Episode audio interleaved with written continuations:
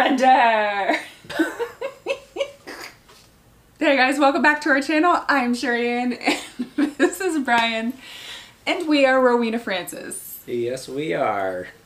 Today we are talking about another name of God, and we are going to be talking about Jehovah Mephalti, the Lord my deliverer. My deliverer.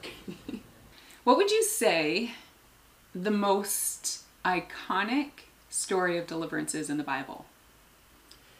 That would be a very, very, very difficult question because the Bible is full of iconic deliverance stories. Yeah, you know, that's kind of true. Yes. I think that the most iconic one would ultimately be Jesus dying on the cross, Yeah. saving us from our sins. That's pretty iconic in the big picture of things for sure. ultimately, I think like there's lots of stories of deliverance, but mm-hmm. I think that would like gain the prize. Well, it gained the prize because all of the other stories of deliverance are all actual foreshadowings of Christ mm. coming and delivering us at the cross. That's right. So the scripture that we've been talking about the last couple videos has been Psalms 18 verse 2. I'm just going to go ahead and read it one last time. One more time. I don't know One more last time. One more know. time. We might have another few more times we read the scripture. It says in Psalms 18:2, which is also the same as 2 Samuel 22:2, and it says, "The Lord is my rock and my fortress and my deliverer, mm-hmm. my God, my strength, in whom I will trust, yes. my shield and the horn of my salvation, my stronghold." Yes. So I think when you look at these particular stories, you got David. This is the one who's writing this psalm, and I told you they mm-hmm. came out in you know First Samuel as well. Uh, but really, what he was talking about here is he's talking about all these different things that he was escaping from. You know, all the things that he was being pursued by. You know, kings and enemies, and you know all of this wandering that was going around, and then he captures it all in this moment of deliverance uh, in, in Psalms 18:2. And so I think it's just a, an, an, one of the iconic portions of the Bible after he was delivered on many occasions where he records this, and uh, it was. I think he does a great job. First of all. Yeah. Mm-hmm. I think so too. I think talking about deliverance, you can't get away from talking about Moses though, Moses, right? I mean, I think that would be one of the major iconic Yeah. stories in the Bible. Well, I mean, he is known as you know one of the great deliverers The in the. Bible. So I, you know, we want we want to talk about Moses today. Yeah. All right. So let's go back. The story of Moses is found in Exodus, and we're going to be covering about you know 19 chapters or something today. So uh, how would how's that sound for a good So place? hopefully we know our stuff. We're gonna put it all on the screen for you guys, and we're gonna just sit there. and We're gonna read all of these No, verses and we- no. chapters for the next twenty-five minutes. We're not, but you are more than welcome to open your Bible to Exodus and read this story after we tell you the account of what happens. Yes. So what really happens is is that this story all starts off with Pharaoh, and Pharaoh is essentially all of a sudden he's he's in fear because the Israelites have been multiplying in his land, and so what he he thinks is going to happen is is that at one point you know there's going to be a war or whatever, and then they're going to turn on him, and and the next thing you know they're they're going to be overthrown. And so he decides that he's going to afflict them and he's going to give them burdens and he's essentially going to make them slaves. And and this is how the story starts. Yep. And so what happens next? Well, he oppresses them He oppresses the people. and he causes them to, like you said, be slaves, and it breeds an opportunity. Opportunity knocked. yeah. And what did they do in that when that opportunity knocked?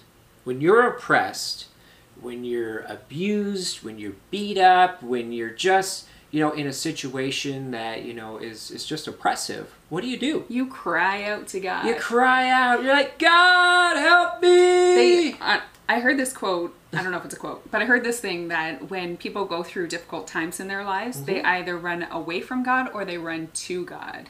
And um, hopefully, it's the latter that you do, running to God when you go through something. Because I think when you go through something that's just like so oppressive and, and you're in that oppression, you're in that abuse, you have no other option but to cry out to God. You need help, you need deliverance, and God is the one who can deliver you. And so here's the thing when you hear, and it says in, in scripture, and it talks about people crying out to God. Mm-hmm. This is this is a communication with God, and what we know about communication with God is it's prayer. So I mean, they were crying out, they were praying to God, God, help us get us out of this situation. It's not great. And so God here intervenes, you know, and he, he hears their cries and he sends a deliverer to act on his behalf. And so he gets this man named Moses and he sends him off to uh, Pharaoh. And I love this story because in like there's so many things that happen in this story. But at one point God is like, you know, you're going to oppress my children and he gets this like I call it mama bear kind of instinct, Mm-hmm.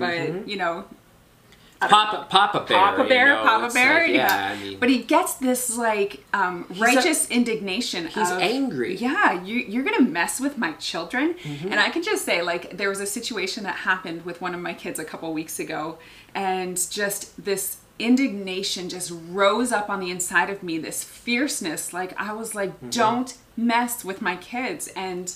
Um, and I don't know, as a parent, there's just something that is inside of you that, you know, when somebody is oppressing you or hurting you you know you can you can almost take it to a degree. But when they move on and they start oppressing your children or they start doing uh, things against your children it, it just brings things to a whole nother level. Yeah.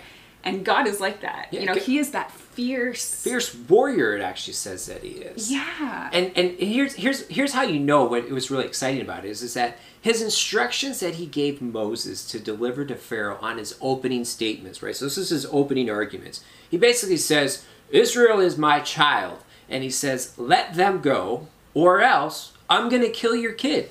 That's exactly his the way that he opens up the statement.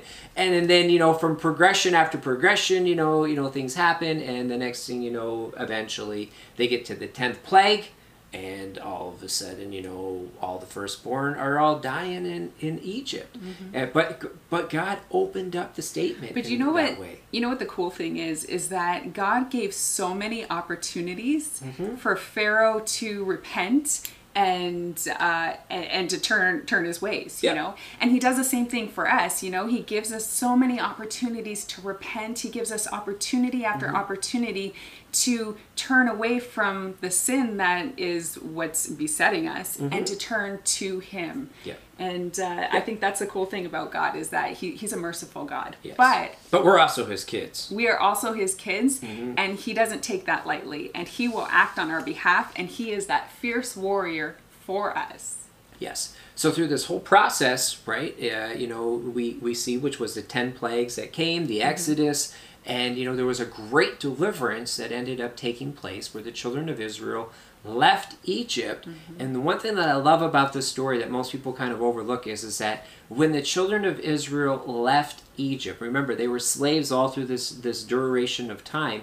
It says that, that when they left though that they had went and they had took um, uh, asked for all the jewelry and the different things from all the Egyptians who gladly gave it to them. And when they left on their journey, they left with the wealth of Egypt all the way through. And then as as it went into the Red Sea, okay, you know that's another great story with which which is a continuation of this, where they went in the Red Sea. What happened in the Red Sea? they didn't go in the red sea they walked on dry ground They walked on dry ground through the Red Sea. But the people who were pursuing them, Yeah. God delivered them from by wiping them out in the Red Sea. That's right. God is our deliverer. Mm-hmm. And one of the things that we mentioned back at the beginning of the video is that God sent his son for us so Mm-hmm. that he could deliver us from sin, so that he could deliver us from the evil in this world. Mm-hmm. And I think that is the most iconic, the most epic story of deliverance that um, that has happened in Mm-hmm. our world. And he died on the cross for us so that we could be saved from our sins, so that we could be saved unto him, and that we could have a life and live that life more abundantly in Christ Jesus. Yes. And tie in with that, there's another part that I think is excellent is with the cross, right? God delivers us from sin, but he also delivers freedoms to us mm-hmm. through the work that he did at the cross, which Yes. was also, you know, foreshadowed even in the Old Testament as well, where, you know, it was like they were going into the promised land and God was talking about how I've delivered the land already into your hands. So mm-hmm. as Jehovah Mephalti, not only does he deliver us from situations, from oppression, from bondage as a protector, etc., but he's also the one who's delivering other things to us in results of freedom and prosperity and growth and, and just it's it's it's it's a two-way thing that he really mm-hmm. provides to us and I just think that is that's amazing. It is. So I'm it sorry. is. It- God it- is amazing. God Yeah. is faithful. Mm-hmm. And so we want to pray today. We want to pray uh, as Jehovah Mephalti, the Lord our deliverer.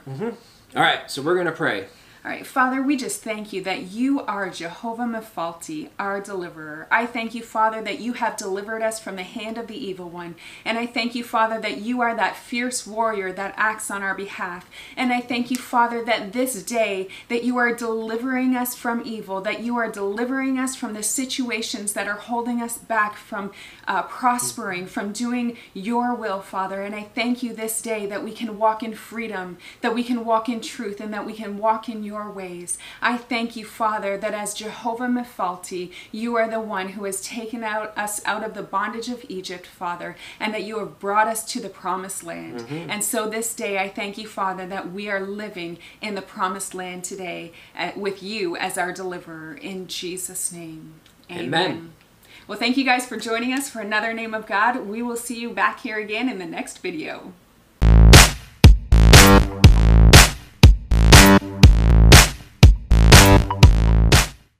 he's delivered.